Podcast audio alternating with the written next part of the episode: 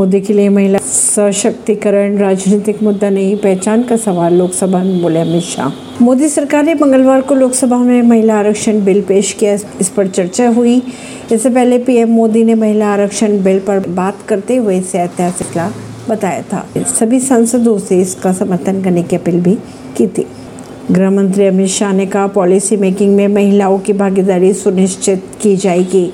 महिला आरक्षण विधेयक पर चर्चा करते हुए गृह मंत्री अमित शाह ने कहा आज दुनिया भर में विमान उड़ाने वाली पायलटों में महिलाओं की संख्या पाँच फ़ीसदी है। पाँच फ़ीसदी, लेकिन भारत में पंद्रह फ़ीसदी है। ये पिछले दस सालों में हुआ है। उन्होंने ये भी कहा कि जो बिल हम लेकर आए उसमें कई महिला सांसदों ने कहा कि महिलाओं को रिजर्वेशन देना नीचा नहीं दिखाना चाहिए, क्योंकि महिला भी उतनी सशक्त है जितने पुरुष हैं। उन्होंने ये भी कहा कि महिला पुरुषों से ज़्यादा सशक्त है। लेकिन समाज में अभी ऐसी व्यवस्था बना दी गई है कि इस आरक्षण से पॉलिसी मेकिंग में महिलाओं की भागीदारी सुनिश्चित हो जानी चाहिए। परवीन सिंह, नई दिल्ली से।